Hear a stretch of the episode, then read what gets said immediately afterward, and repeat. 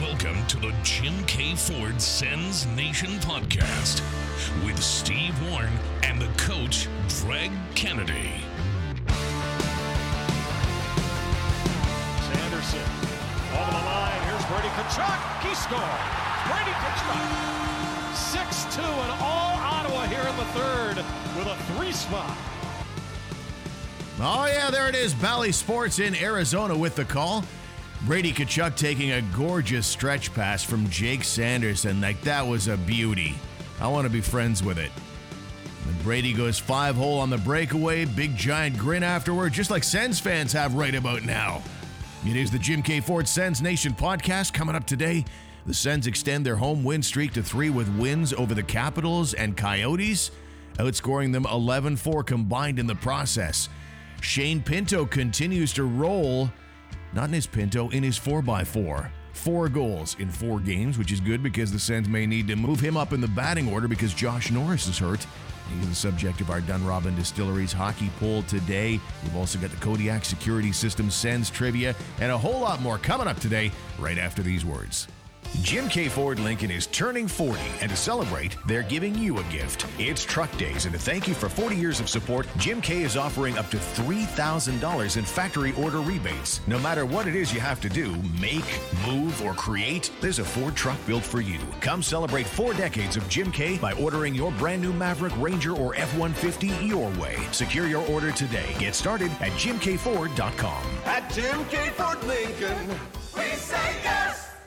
All right, let's drop the puck now. It is Steve Warren along with the coach, Greg Kennedy. Greg, how are things? Things are good, Steve. I had a, a bit of a late night last night. I don't I don't do late nights all that often anymore, but as you know, I, I had a late one last night. Yeah, and congratulations Thank are you, in yes. order. You've married off your daughter. I, Nicely I, done. I'm, I am officially a father-in-law. Wow. yeah, that's... Uh, well, it's, that's these a, things are inevitable, Steve. You know, they happen, don't they? You're, you're going to be doing it soon too, buddy. Oh, I know. My daughter is uh, is twenty-three and uh, getting serious with her boyfriend. So, yeah, see, yeah. There you go. She's twenty-four. He's twenty-five. They've been together for like since the, since she was sixteen. About eight years they've been together. And wow, he's a fine young man. And it was a it was a wonderful ceremony. And I was uh, thrilled, very happy for them, and especially happy that they were very happy. If that makes That's sense. Good.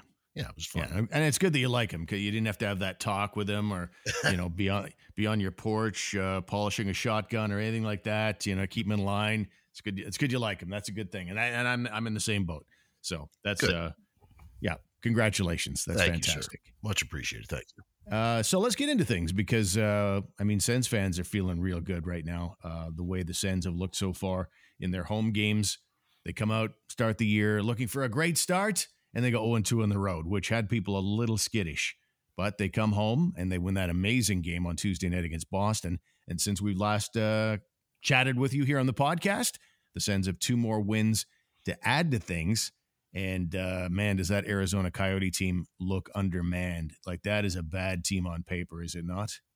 It looks like an American League team, Steve. They, they, um, They got hammered in Montreal, which was almost predictable. Like I, I, with this road trip that they're on, somehow or other, they decided that they would take their day off in Montreal, which probably isn't a good idea. A bunch of uh, bunch of hockey players getting a free extra day off and night off in Montreal. You know, maybe, yes, sir. Maybe they should have stayed wherever they were the night before. Well, I guess they were in they were in Toronto the night before, weren't they? So yeah. I mean, that's not a good idea either. But with two days off and a game in Montreal, that that loss was predictable. And then they come in here, and although they made it close, uh, it really, when it was three two, it really didn't seem like a three two game. The Senators were just the far superior team, I thought, in almost every category. Yeah, I'd agree. Some analysts were coming at us with the notion that the Sens taking on a team like Arizona and the state they're in, that that might be a trap game for the Sens. And I guess I took a little exception to it. This early in the season, we're talking about trap games, and we're also talking about the Sens, who are only two and two, and they've missed the playoffs five straight years. I would be discouraged about the Sens locker room. And a trap game, for those who don't know, a trap game is one team is expected to beat up on the other team. And I, I, did, I just didn't think that that was even should have even been a storyline going into the game, given the Sens situation. You're absolutely right. I heard them saying that in the pregame show, and I'm thinking, like, No, to me, a trap game is I've been on the road for a, a day or two and I've just come home and you've been here waiting for me. That to me is more of a trap game. Um, to, for the Senators to take anyone lightly, I'm sorry, but you have not earned the right to take anybody lightly. Like you're, you're not good enough or, or established good enough to be that way. You're not allowed to be overconfident. You earn the right to be overconfident by establishing a reputation as a top flight team. So they have no reason to be overconfident. I don't care who they're playing. They, instead of think, you, thinking, oh, this is an easy win, they should have been licking their chops and an opportunity to show what they can do and, and, and beat up on a, on a weaker team. And they did. And I probably shouldn't go after the analysts for calling it a trap game when we as a show uh, haven't fully clarified for the good listener what a trap game is. We have different definitions of it, okay. But they're yeah. similar. We'll say that. Yes. Um, Shane Pinto started the game with a nice goal, standard Shane Pinto stuff. I mean, he might already have the best release on this team, and this is a team filled with guys who have great releases. Like Shane Pinto, that puck is on his stick, and zing, it is gone so fast. And we're not talking the one-timer that Josh Norris has, which is also excellent, and we'll talk about Norris here in a second. I'm talking mm. puck on tape and gone. I thought, you know, I didn't think he had that strong a game uh, two games ago. Was it, uh, it was Boston, then Washington? Yeah, it was Washington. I didn't think he had that strong a game, and yet he ended up with a goal. Um, and by the end of the game, he was a star. I thought he had some early giveaways, but for for a kid who's young, who's only played five games, he he um, he's such a professional. Uh, he's everything as advertised that that we heard about him from the coaching staff and from the management team, that this guy's going to step right in and play. He's just a pro's pro already. Gets to the right places, and yeah, what a release. On the stick, off the stick. He's not he's not stopping to dust it off, as they say. It's in the back of the net before you even realize he's got it. And he may have to move up in the batting order, as I said off the top, because Josh Norris got hurt.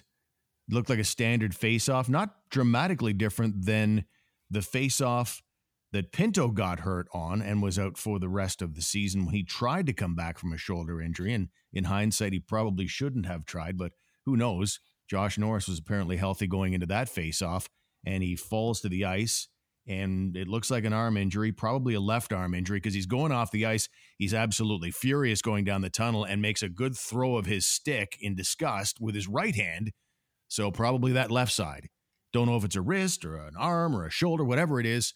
How do you play that now? And that, and that is the that's the subject of our Dunrobin Distillery's hockey poll today. With Norris out, what are you doing with your top nine forwards? What do your lines look like? Your center ice depth chart, if you will, because you've got the option. With Norris out, you've got names like Stützle, you've got Pinto, you've got Brassard, you have Giroux you could slide over, who, who's an excellent centerman. You've even got Ridly Greig, you've got Mark Kastelic. How are you playing things with your top nine, Greg? Dylan Gambrell.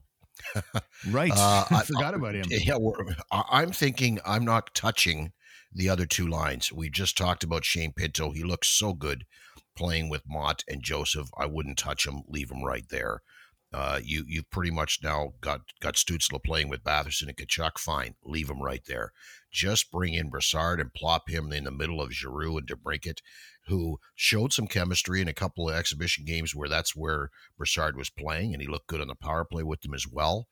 Um, that's the type of player he is when he's at his best. He's an offensive guy. Play him on an offensive line rather than elevating uh, a third or fourth line guy to play in a second line role. Bring in a guy who's done that, who can do that, who is that type of player.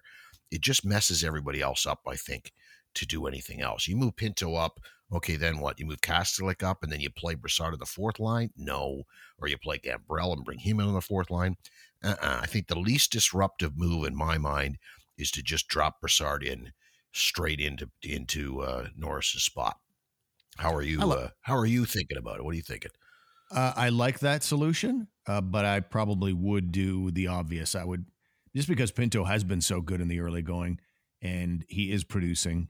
So I probably just keep things simple as you are, but in a different way. And then I'd probably put Brassard as my third line center and move Pinto up to number two. Although if time marches on and Josh Norris is going to be out long term, we don't know what the, it could be, it might be back next game, might be back on Monday for all we know, but it didn't look that way. If he's out for a while, then before long, I'm going to maybe knock on Ridly Greig's door and see what's going on there. But it'll all depend on how Greg looks down in Belleville. And uh, but for now, that would be how I would handle things and, and just, you know, keep the status quo for the mm. wingers. We have uh, we have a lot of uh, feedback on this. We've got Khalid, uh, Brassard, Consenter, Giroux, and DeBrinket. So he's with you. And Stützle with Batherson and Kachuk, everything else status quo. We've got mm. Into the Heart of Las Vegas. A lot of uh, interesting names here. Uh, Stützle, then Pinto, Brassard, and Kastelic. So that's agreeing with me. Mm-hmm. Ted Hurley, I think you have to try Pinto with Giroux and DeBrinket. He's earned it. Slide Brassard onto the third line. Another vote for me. Hooray. Uh, we've got uh, Cliff Booth. Leave it as it is. Just throw Brassard in there somewhere. So agreeing with both of us. It's, in other words, I'm not even answering the question. It's just it'll bring Brassard in. Right? Yeah, exactly. Exactly. Um, I'm counting that one as me, though. Leave okay. it the way it is. Just slide Brassard in. That, that's on my side. So we're two two. Right. Two. Yeah, and then we've got uh, Nicholas. The way Pinto is played, I'd put him in as second-line center. Keep Stützle at one. Slot in Brassard as three. Keep the fourth line the same, and don't disrupt whatever you do, seven, eighteen, and nineteen. And by the way, uh, you got Brady Kachuk and Drake Batherson. They are now the eighth best scorers in the N H L. As we're recording here on a Saturday night, they have eight points in five games apiece, so that's kind of cool. Because, uh, that's I mean, really, throughout the Sens' recent history, there hasn't been an Ottawa Senator within a million miles of the scoring lead. And uh, when Batherson got hurt last year, he was hanging around the top of the leaderboard, so that was fun. And uh, I think that's something that Sens fans are maybe going to have to get used to, because they have a bunch of guys right now on a point-a-game pace right now. Sure. Do you remember the game in Florida the night that Alfie had like seven or eight points? Um, I remember he had a seven-point game. Yeah, it was in Tampa. That's the record. It was in Tampa. It was two thousand eight. It was just before the All-Star break. Do you know that he was leading the league in scoring at the All-Star break that year?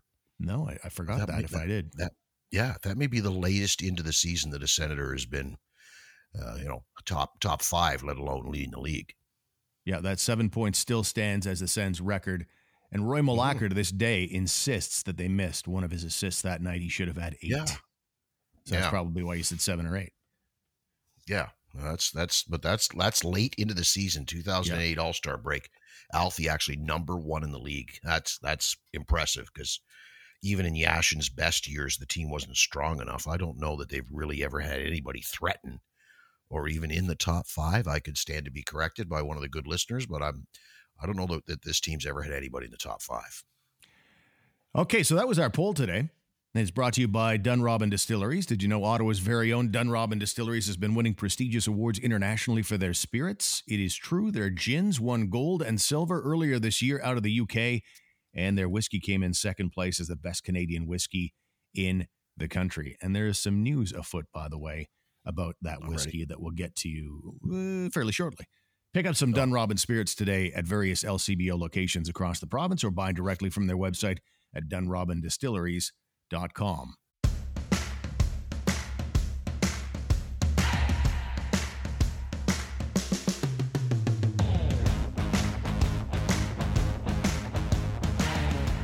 So moving on and talking about points, and this segues nicely into our Kodiak Security System Sens trivia. The Sens do have, right now, six guys on a point-per-game pace. Six. Pretty impressive start through five games. Greg, you're going to have twenty seconds to come up with as many names as you can of the six guys. I'll, I'll, I'll consider it successful if you get five of the six. Five of the six Ottawa Senators right now who are on a point-a-game pace through five games. If you uh, if you get it right, I'll dis- disarm the Kodiak security alarm. If you fail, the alarm goes off and you lose. And the listeners and I mock you until our throats are sore. Are you set? Can you name the top six guys for the Ottawa Senators all on a point-a-game pace? Go. Kachuk, Batherson, uh, Pinto.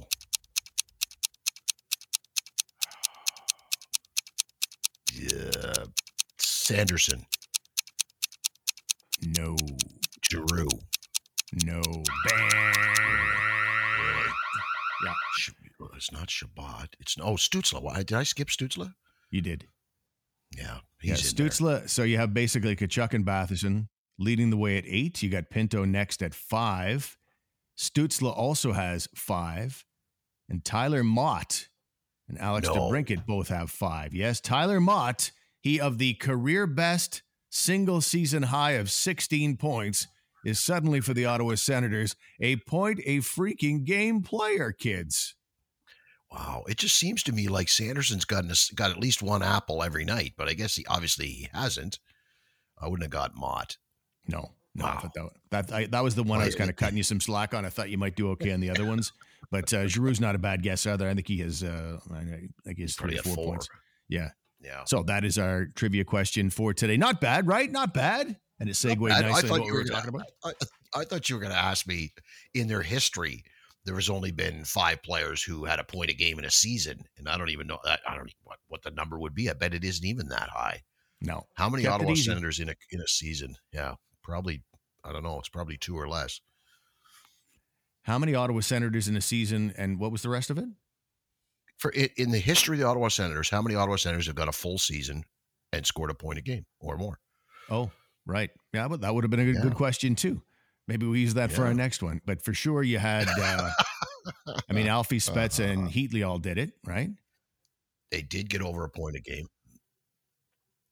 He might, well, he finished second in Hart Trophy voting, so he must, yeah, you, th- there must be those four. Like I was going to say, yeah, it's those four for sure, but I don't know. Even in Karlsson's best years, did he get over a point a game? Hossa would have, I think Hossa might have flirted. He had a couple of big years for Ottawa when they decided to move him out to Atlanta. Anyway, that's our Sens trivia for today, ladies and gentlemen, for Kodiak Security Systems. And uh, thanks to Mo and everybody at Kodiak for their great sponsorship and partnership. And Kodiak is Ottawa's largest independently owned security alarm company, here to keep your family and business safe. Whether it's the dangers of home invasion, smoke and fire, carbon monoxide, water damage, medical emergencies, or extreme temperatures, Kodiak Security is right there to help you protect what matters most.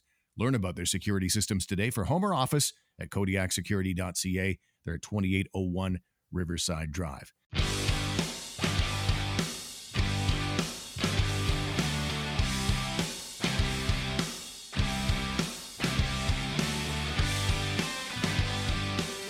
Now, you mentioned Jake Sanderson, and as I talked about at the top, I mean, what a what a stretch pass to Brady Kachuk for a breakaway and a goal.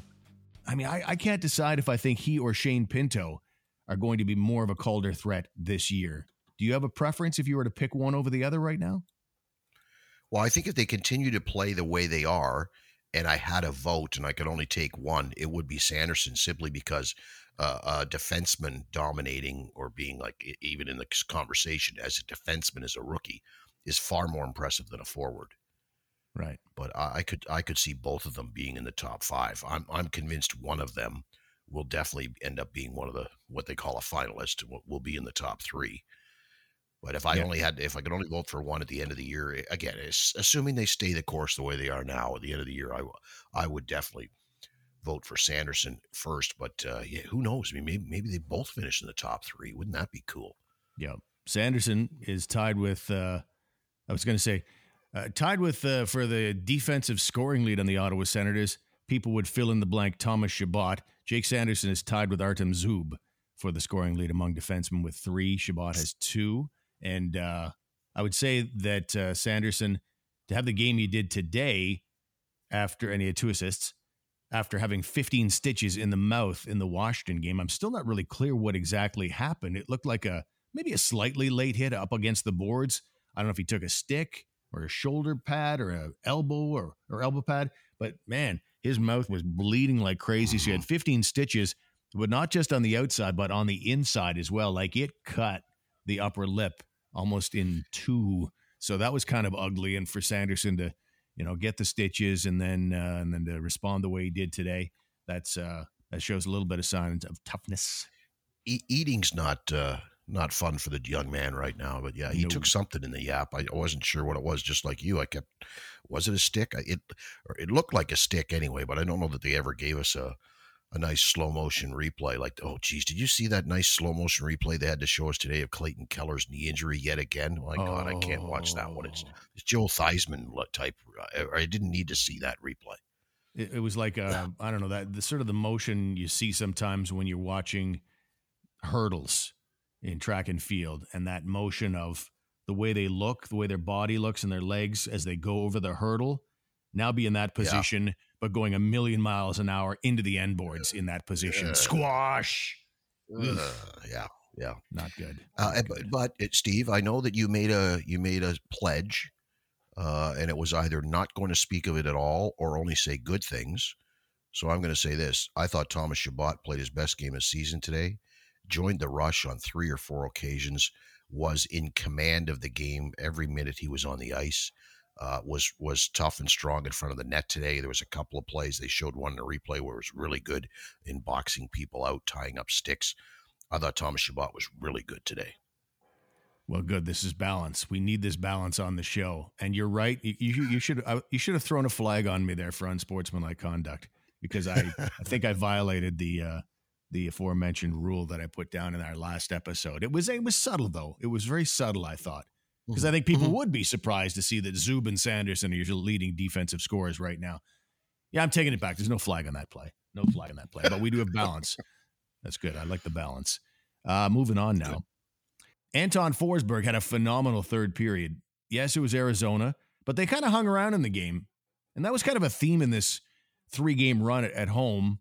You know, Boston, they wouldn't go away, obviously. They kept getting up.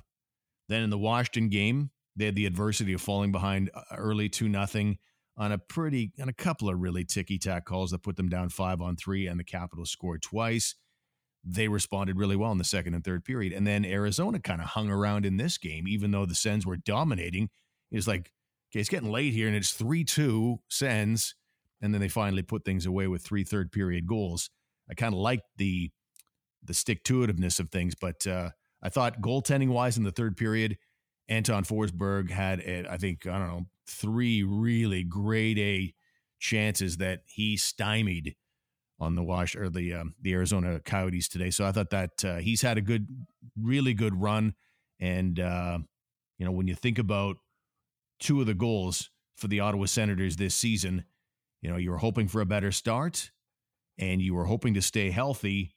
The latter hasn't really come true, with the injury today to Norris and the earlier injury to Cam Talbot, though he's skating again. But uh, Forsberg has really impressed me so far. He knows he's the guy. He knows they're not likely to go to Hellberg for very much of this first month. And he's really responded well, I thought.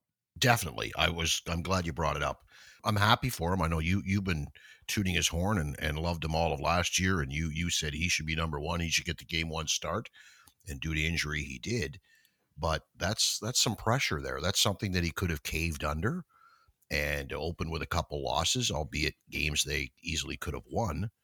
Um, he's just he's taking the he's taking the ball and he's running with it, and it's good for him. It's nice to see, and he did have a strong third period today. He had a strong game today. I thought there were not a lot of shots, but there were a lot of quality chances against today, and. Uh, I think he's going to play every game, Steve. I, I just can't see them using anybody else until it's absolutely necessary. And and, and an absolute necessity probably won't come until mid-December when the Sens play their first uh, back-to-back.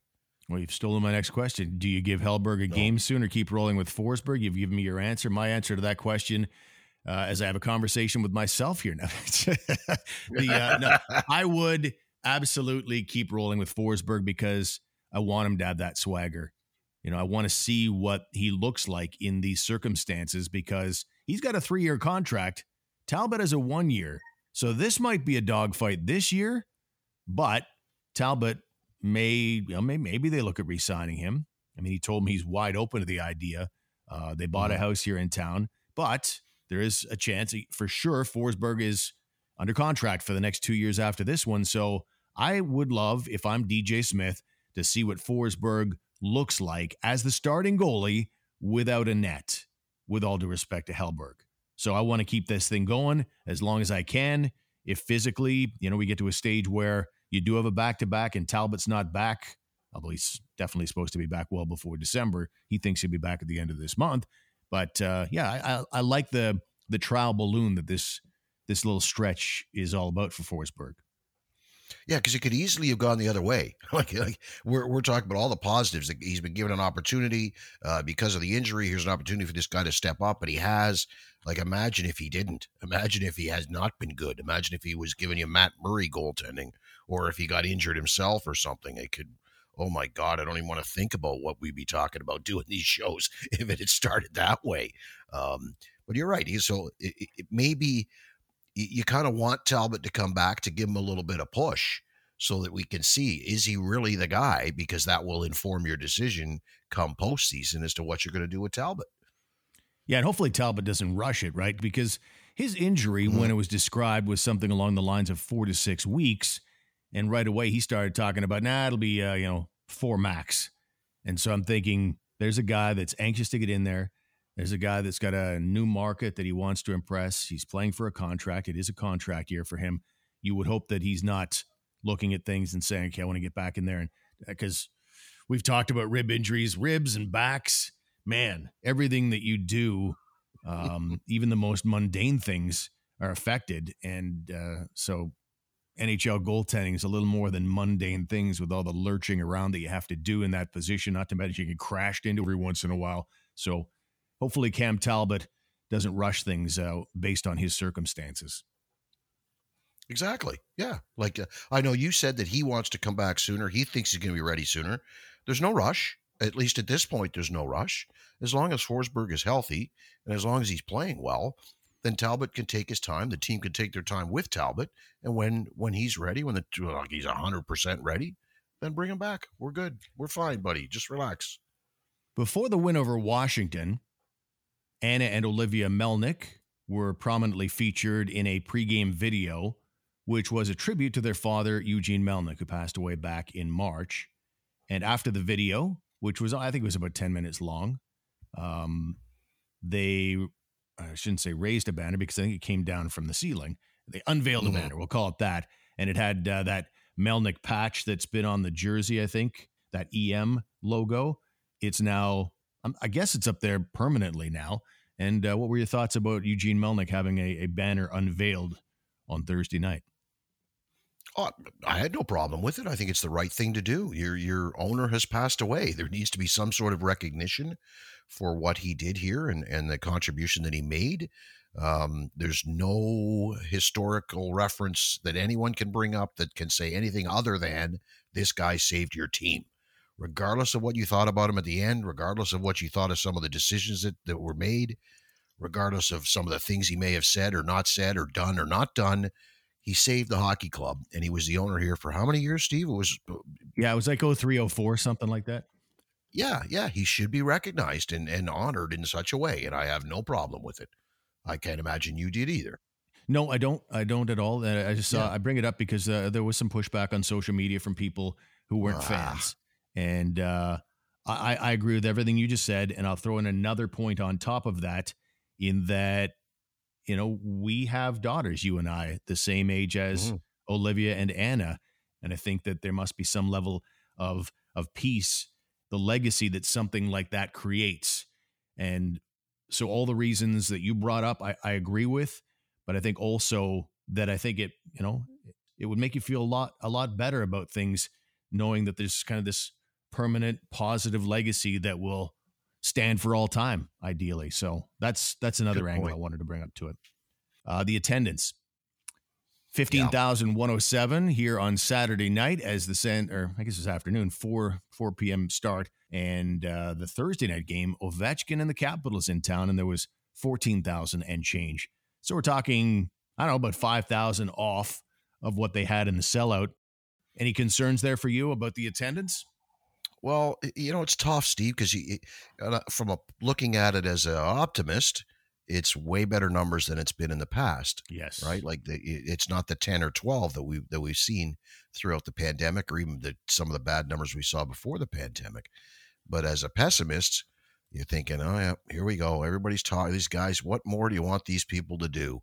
They've invested money. They brought in players. They're putting a good product on the ice, and we need butts and seats. And it's, uh, you know, let's let's go, people. Show that you're uh, grateful or thankful. Show your appreciation for what's been done, and uh, start buying tickets. I'm looking at the stats. HockeyDB does N H L attendance, average attendance, and they do it in the course of the twenty twenty-two twenty-three season. Of course, they have the finale of every season, but they've already put up the uh, the latest stats. And right now there are one, two, three, four, five, six, seven, eight. There are eight teams below the Sens.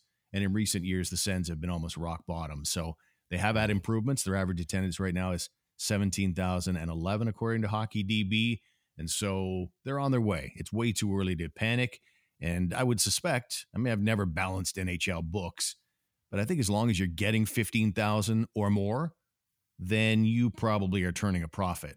So after a season where they had COVID issues, they had an average attendance last year, according to HockeyDB, of ten thousand and change, which takes you back to Civic Center era times, then I think we're on our way.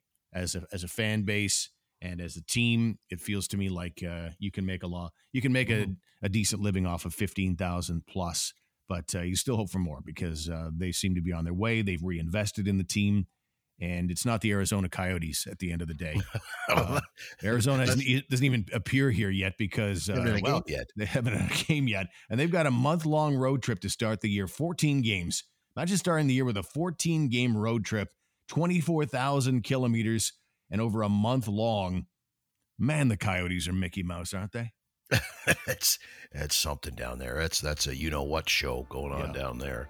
And then they're going to play at the Mullet Arena that holds five thousand. So it's just brutal, brutal. Yeah. And I can't. I, I hope for their sake that there's a couple of points in, during this trip where they get more than a couple of days off. They can maybe fly home and do some laundry and reacquaint themselves with their families before they got to go back to the next road game. You know, maybe they can slip a trip home in there somehow, but I'm not sure.